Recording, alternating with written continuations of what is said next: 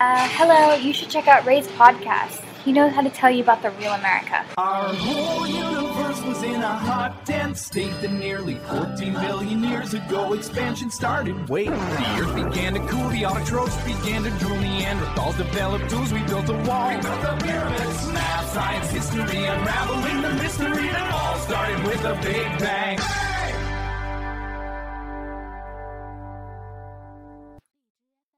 Hello，大家好，欢迎收听本期的老马侃美国，我是老马。最近这主要是朋友少啊，这只能拿旧的这帮嘉宾凑合着用，是吧？然后这今儿又请来这位华盛顿的这位小姑娘，来，艾瑞斯跟大家打招呼。哎，大家好，我是艾瑞斯，又和大家见面了。知道我都不想跟你录节目吗？哎，你刚才还是哭着喊着求我来录的呢。咱咱们假装假装我不想请你，然后线下的事儿不要拿线上来说。我求着老马来跟我录期节目。哦，不好意思，不好意思啊，这段这轱辘掐了别播。掐掉，掐掉。掐掉啊，掐掉啊。嗯。那个来来来讲这期节目录什么？就就特别好玩的一事儿，就是我前一段时间在就朋友的这个这个，就是咱们都认识的朋友里边发了一个那个照片，就是我那个。穿着 hoodie，然后接待领导，然后就是给人家大家做 presentation 这么一个照片儿。hoodie 就是帽衫嘛，就是我我可能穿的不是很正式。然后结果这张照片发出来之后，哇，各种人就是说你这个太不对了。你要知道自己的年纪，包括你自己的身份，你就是包括你也是很强烈，包括我我们家人也很强烈的说，说我这是一种不想长大的表现啊。嗯，对，就是不只是你的帽衫，还有你的颜色也也很不适合吧。反正首先就是帽衫就是错误的，其次你挑选的颜色也也不好，嗯，就是那种黄绿色嘛，就是导游穿的那种颜色，防止这个，对，防止领导团，防止领导团在参观过程中走失，就是老马起到一个这样的这样的这个角色吧。导游的作用是吗？对。我就跟那个红绿灯或者那个指示牌似的，那柱子。对，还是要给你这身穿搭一点 credit。对。然后这事儿就特别好玩，就又引出来好多那种观点。然后我就说，哎，我突然意识到自己特别排斥去穿那些很正式的衣服。然后其中一个原因，包括我理发。然后我我当时我就我记得我之前录节目讲过，就是我觉得只有大陆的男生特别不讲究自己的发型。就我一群，就我现在都有一群这样的朋友，就大大家都是觉得理发就三十块钱五十块钱就好了，就不会花很多钱去理发上。然后包括我们北京就也是，就好多人说那个北京那个一个月挣三万的，活的跟三千似的。就我觉得就我们那个骨子里有一个文化，就是说，如果你是一男生，然后你特讲究穿，就是觉得你特不爷们儿。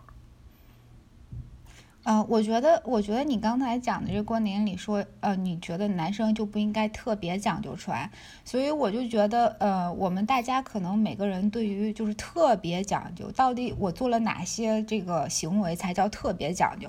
然后我觉得你刚才提到那个，就说北京男生怎么样？我记得以前有个朋友就是跟我讲，就说北京人穿衣服大概怎么形容？他就说，北京人的这个呃处事原则就是讲大隐隐于市。就是说，大家我都要穿的普通一点，我不要在人群里特别的，就是扎眼一下就看到我。就是因为北京的一些历史嘛，就是呃，这个朝代更替，一代有了新朝代之后，前朝的人你你就会倒霉，所以就是大家都想尽量的这个 stay 呃 stay 就 low profile。你的穿着打扮其实是跟历史还有文化都是。紧密相关的吧？对对，就是深圳那边也不太讲究穿，深圳也不讲究穿，我觉得。然后，但是就是上上海特别好玩，就是那个老科勒，就是讲那个上海很讲究的老老年人，他们其实让我就是有时候在街上能看见嘛，反而有一种在欧洲或者说在在在在纽约的感觉，就哎恍惚觉得 哎特。因为他们特别讲究，就是那个发型、那个油头啊什么的，你知道吗？就所以就是这个讲究这事儿真的挺有意思。我我就突然就是这么多人突然来 质疑我，来来来教育我，让我突然意识到，就是我的骨子里是觉得男生就是开始穿那种特 skinny 的那种裤子呀，然后穿个什么小衬衫，这在我的价值观里认为这是一件很丢人的事儿。哦，我我觉得这个还是大家观念的不同吧。我觉得就是说，你是不是要对自己现在的穿着打扮做出改变的话，首先你要看你自己，你现在自己的穿着打扮，呃，你自己是不是舒适？如果你自己觉得舒适的话。那你觉得你的穿着打扮有没有给你带来一些阻碍和困扰？如果没有的话，那那很好啊。现在已经二零一九年了，大家这么尊重个性的时代，你可以保持你自己的任何样子。但是如果你已经感觉到这个东西给你困扰，或者周围人经常给你提出意见，那这个时候就是你需要再重新审视审审视自己，做出一些改变的时候，对吧？中文下下降的越来越严重了，呃，很烂，很烂。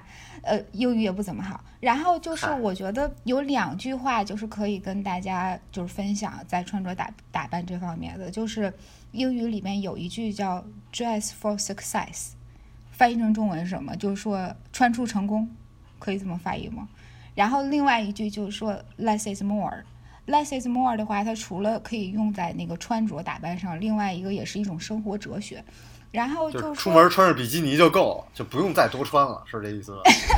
那个 less less 不是说就是你要穿的少的意思，它就是说你不要弄一些呃零零碎碎、乱七八糟的东西，就是不要画蛇添足吧，这样理解好点吧？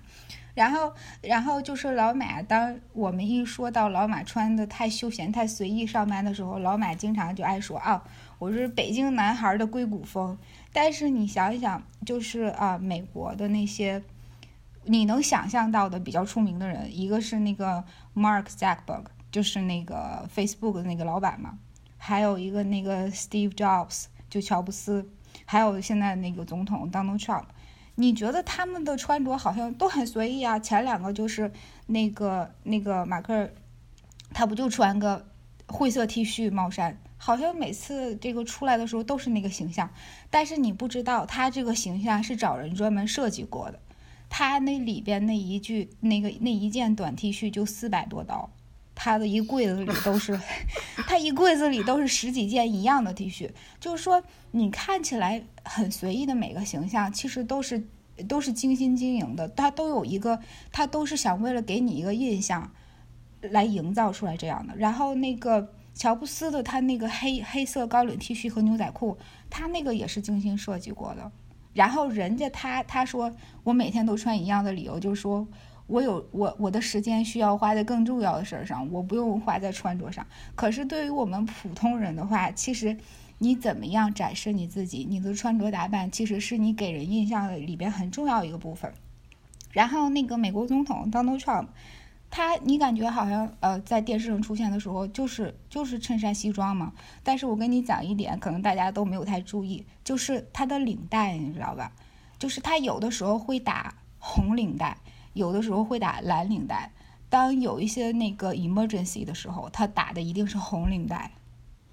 就是说，就是说，其实穿着打扮这个东西，它是跟文化还有这个历史、政治很多东西都相连的。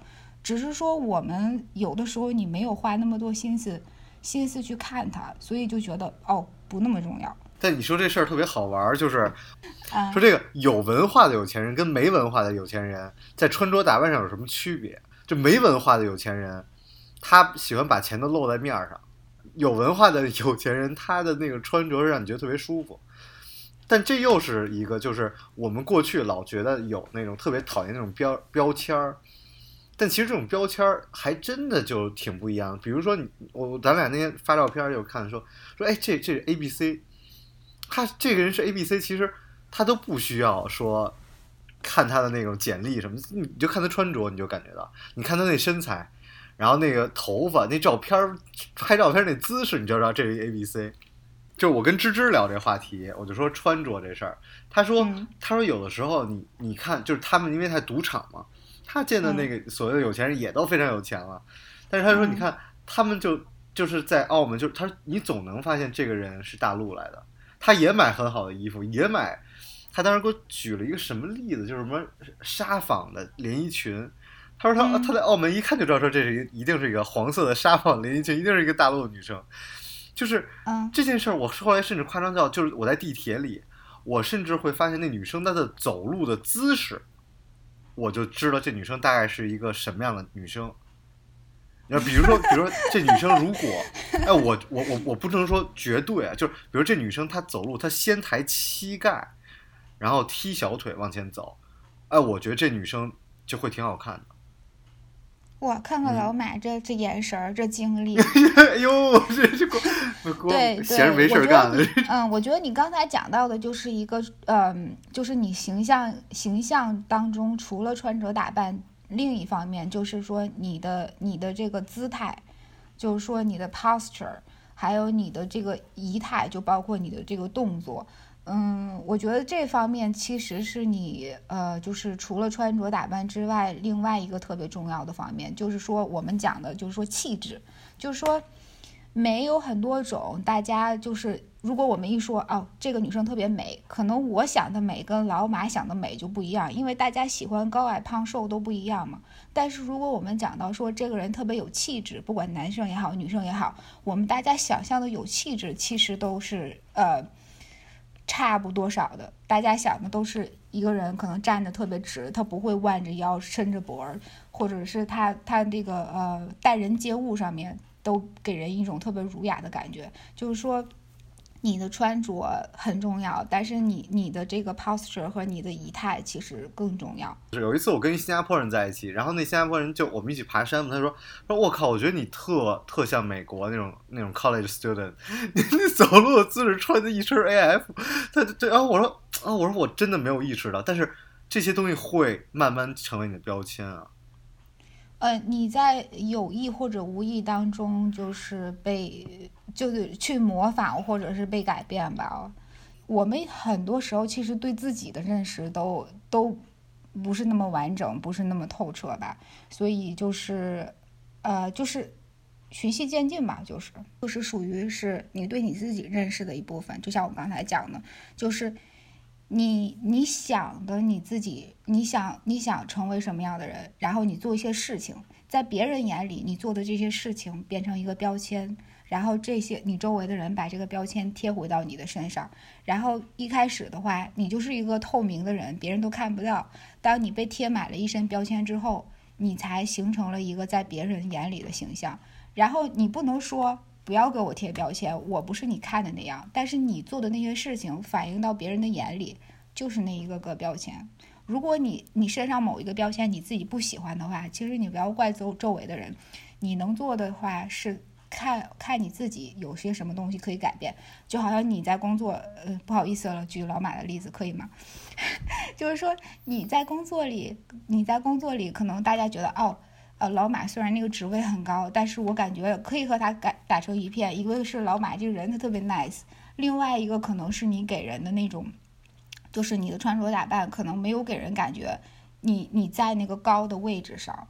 你看其他的照照片里其他领导，人家最次的也也穿了一个白衬衫吧，你是唯一的一个 穿了帽衫的，所以就说你没有融入到呃你当时所在的那个环境里吧。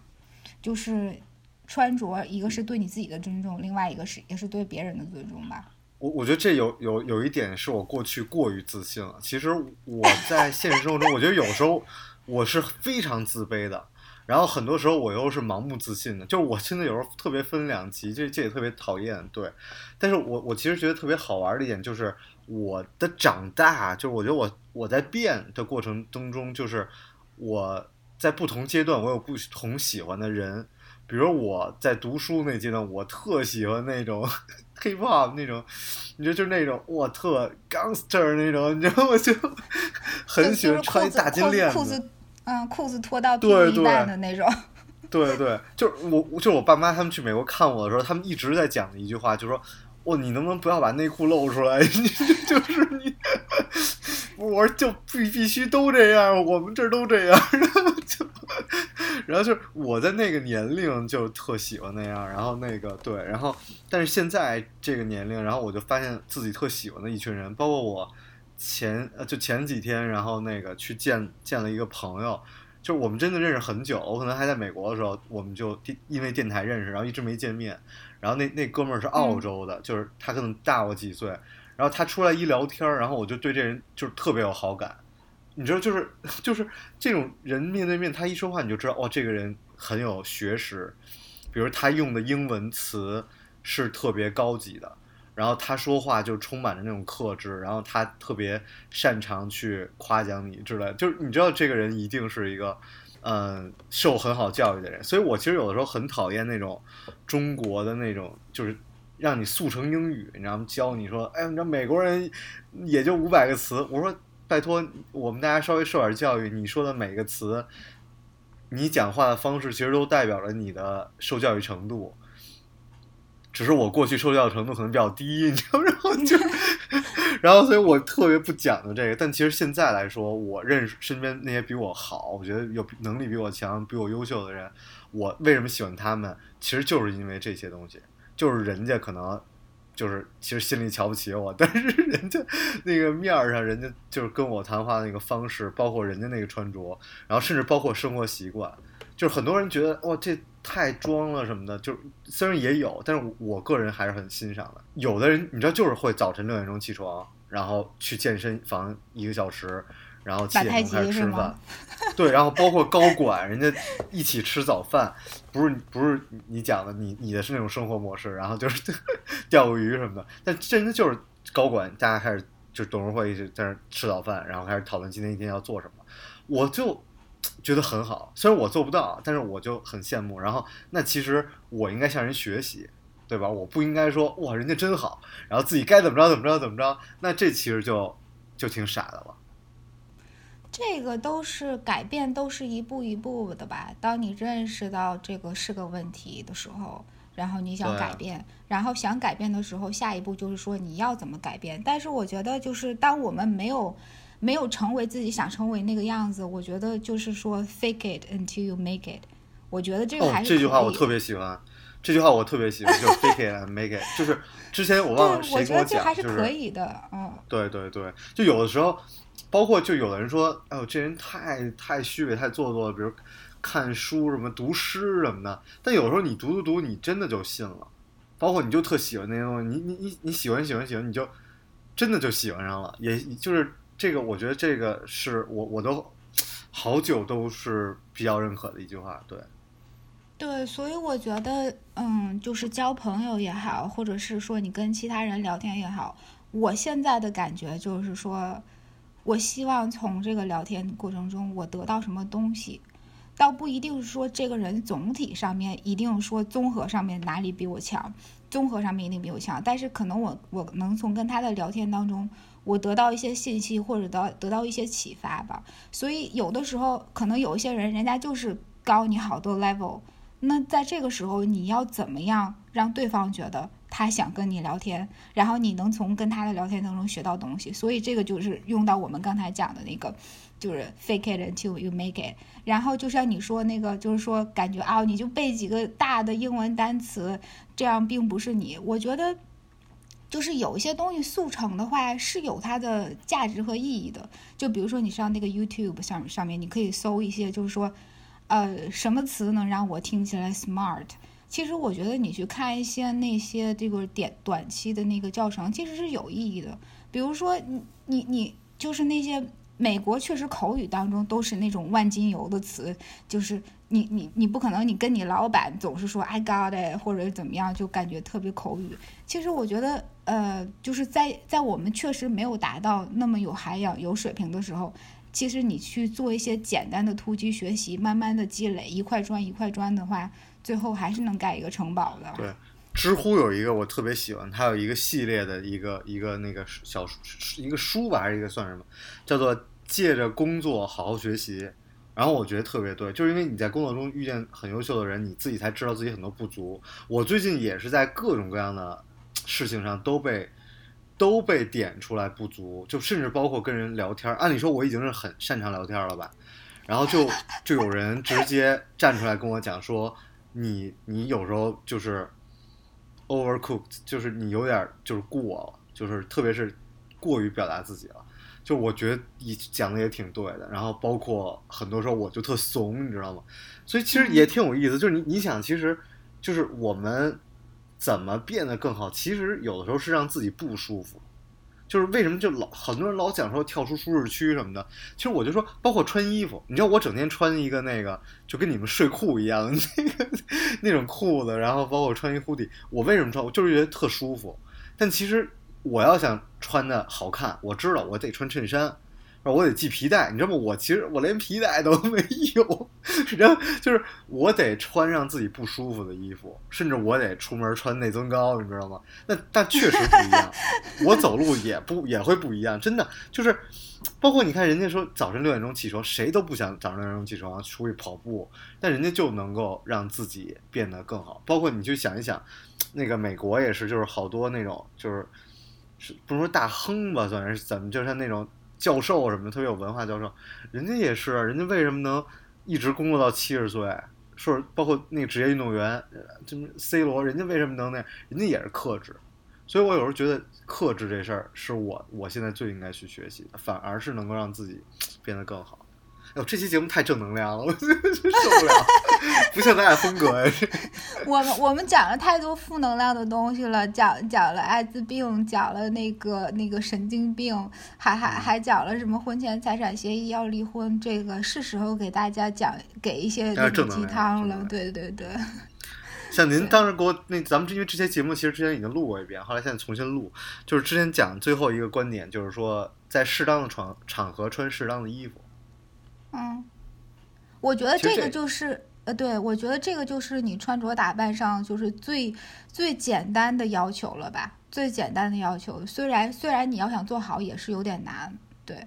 然后就比如说，可能国内就是说，呃，对你要求穿着，除了你工作面试的话，其他就是呃要求会少一点。但是因为那种穿什么礼服的机会很少。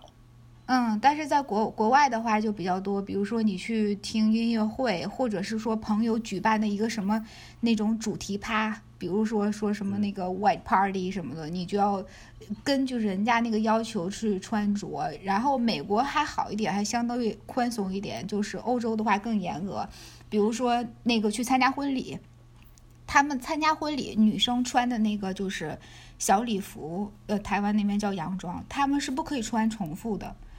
对，但其实我觉得学学穿什么衣服这事儿不应该跟美国学，就因为我在美国，当时我因为我们美国中就不是在大城市嘛，我们那边人都不讲究穿着，就是大农村，就包括我的那个 Queer Eye，他帮帮人去看换衣服，那个那个一去我们那个堪萨斯那边就全是就是大家就是天天穿那种打猎的衣服，就是很土，包括我我美爸美妈人家也是农场主，但是也都是就。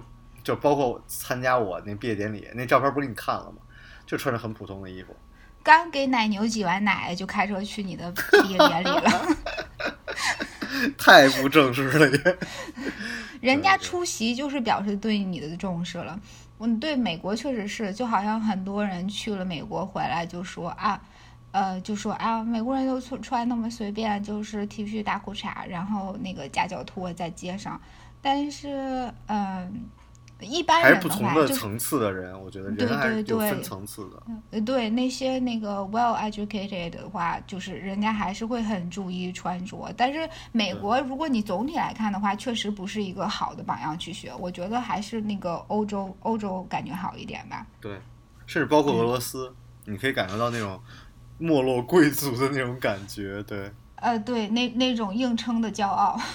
对对对，我我是我是觉得，其实这事儿还真的是有点意思。就包括我说话，我希望我未来就随着我的节目，然后未来我越来越受教育程度更高的感觉，你知道吗？就是我怎么就就就感觉自己那土了吧唧的。对我现我现在最近还有好像有点自卑，因为最近身边接触优秀人太多。哎，行吧，那就节这期节目就这样。行，不要自卑，就是这个人生起伏嘛，可能现在是低点，下一个就是高点了。没有，我的人生永远想不到低点能低到什么程度。无极限。无极限啊！好吧。好，那咱们咱们好，咱们彩蛋见，拜拜。好，拜拜。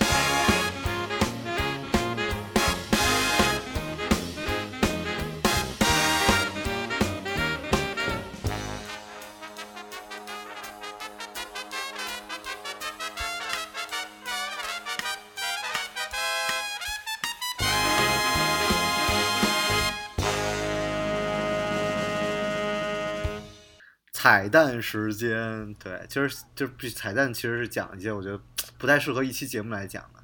就你知道我最近认识一个就是在这个整形医院工作的一朋友，然后那个聊到一事儿，让我就特大为震惊。首先，我对整形这事儿没有任何的歧视，真的没有任何的歧视。特别是我，我就当时在美国的时候，我觉得那个为什么有钱人好看，就是有钱人能经常做手术，你知道吗？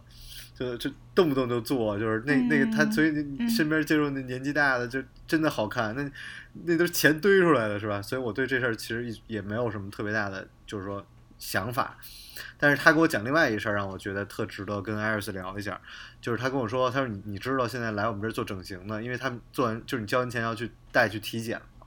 他说你知道艾滋病的概率有多高吗？然后我说有多高？然后。这是国内的数据了，而他那个医院就是可能就是国内非常知名的一个一个连锁的医院。他说百分之四十，就十个里边有四个人有艾滋病。然后我我我惊呆了。然后他说这还不算什么梅毒什么，就是什么肺结核什么的。我说那梅毒有多大的一个比例？他说百分之六十。哇！我当时下巴都掉，都下巴都吓掉了。真的，我觉得太夸张了。我我觉得这个数据有点夸张，可能是局部。这只能说是他的医院以及他经手的数据，但这个数据还是比较准确的，因为他从业时间也很长。然后我说，那大概都是什么样的人群会会会得艾滋病？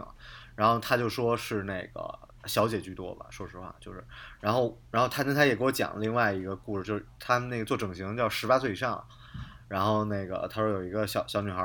就是就是一过来嘛，然后就他就说那个学姐说他也不敢直接说嘛，他说你你血检报告有点问题，然后那小女孩什么问题？说你再等等，因为他就要拿到医院去再次做二次血检，然后那个那血检报告一来，真的就艾滋病，他就就很尴尬的告诉那小女孩说你有艾滋，然后十八岁小女孩说说什么是艾滋啊？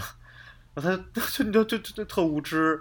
然后说你赶紧回去跟你男朋友去去那个去聊一下。他说我就一个男朋友，就一查她男朋友也有，然后就是就是特别的，那她男朋友大概十岁嘛，就二十八岁，就是这事真挺恐怖的，而且而且他后来讲就是说，嗯，还甚至还有就是不是特别那种正规的医院，然后就算你有比如有梅毒什么的，医院医生都愿意冒着风险就给你加钱，然后给你做整形，然后我当时觉得这个。太恐怖了，你知道吗？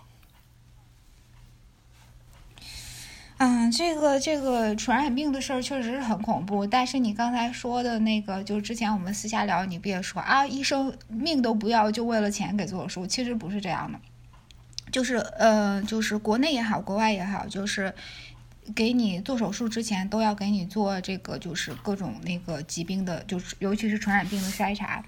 这个是一定的，因为因为那个手术室就就固定的手术室嘛，一手术室一一天他要做好几台手术，他这个手术呃，他给你做筛查，一个是想就是确保，呃，就是说保护医护人员，就比如说在可能在这个手术过程中，医术医护人员割破手了或者怎么样，他他能第一时间的去做这个嗯这个阻断，另外一个是呢，他是如果你有就是比如说。那个肺结核呀，或者是艾滋病，其他的就是传染病的话，他会尽量把你这个手术安排在后边，这样的话可以减少给其他做手术的病人被传染的机会。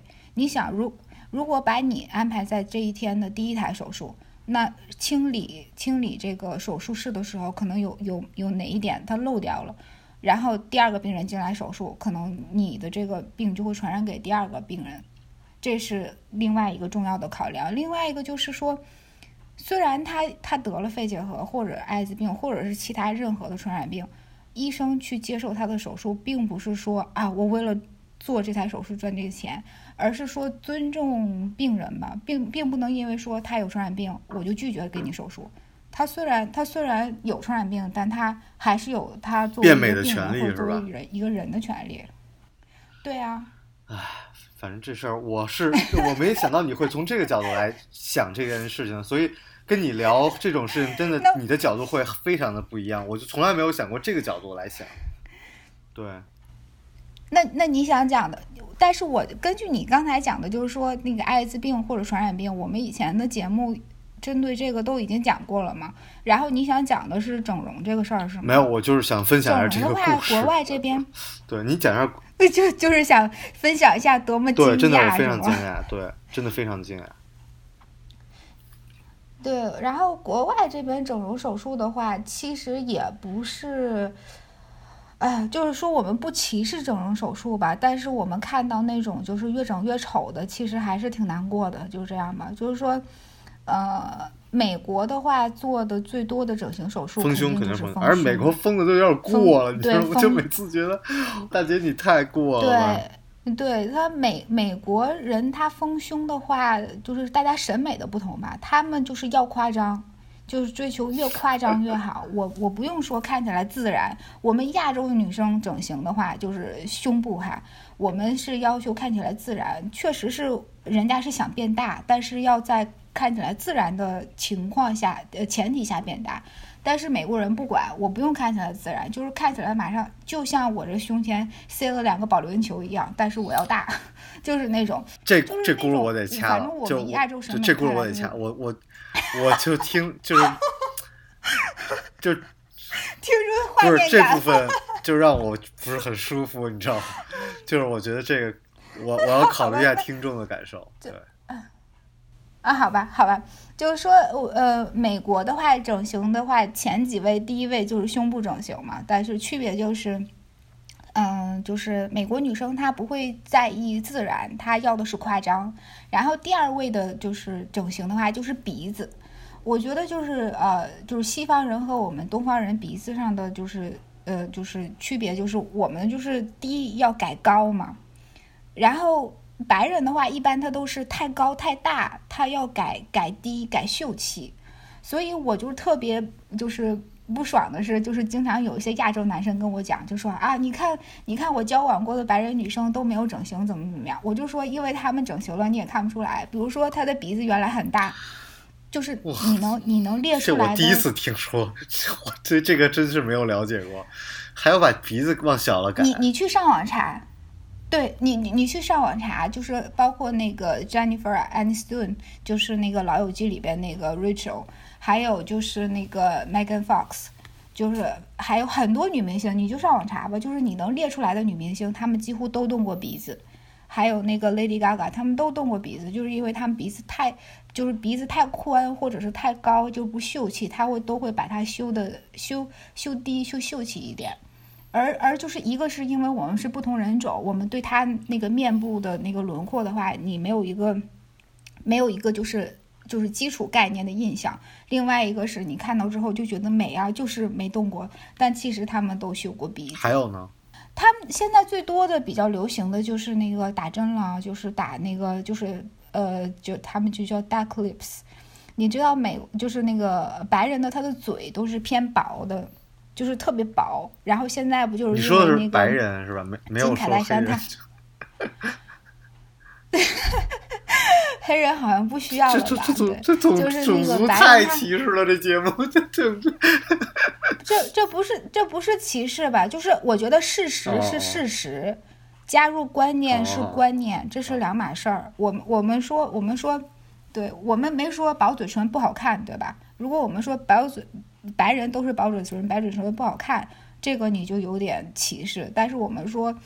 呃，白人的嘴唇相对来讲薄点，这是一个事实，就是谁看到就是能承认的一个事实，这个不是。但是我就是我觉得我的审美观念里没有这么细致，就我的审美观念里我没有办法去说，哎，这女孩嘴唇真好看，我就没 从来没有过，就是从小到大没有过说没有吗？我觉得男生没有，我觉得男生看女生，对我觉得男生看女生看嘴的还是挺多的。就是你脸上的话你肯定第一眼就是看。我们都是学艺术的嘛，行我们学艺术的，而且我们都有发现美的太眼太发睛。现美了。行，那个这我觉得这这个讲整形让我不是特别舒服的一个话题，因为跟我的大的跟我的大的价值观有点相左，就是我还是觉得各有各的美，就是我不知道怎么说，因为唉，这真的不太不太不太想说这个。得，这期节目就这样，我不想聊我不想聊的东西。好吧，对等你也长大之后我们再聊。对，如果如对，如果很多听众就留言说，我特想听美国整形，留言咱再想录一期听。啊，没问题，没问题。那今天就到这儿。好，我是老马，哎，我是拜 Iris。拜。本节目的数据啊，纯属个人观点，没有经过调查，也不负任何责任。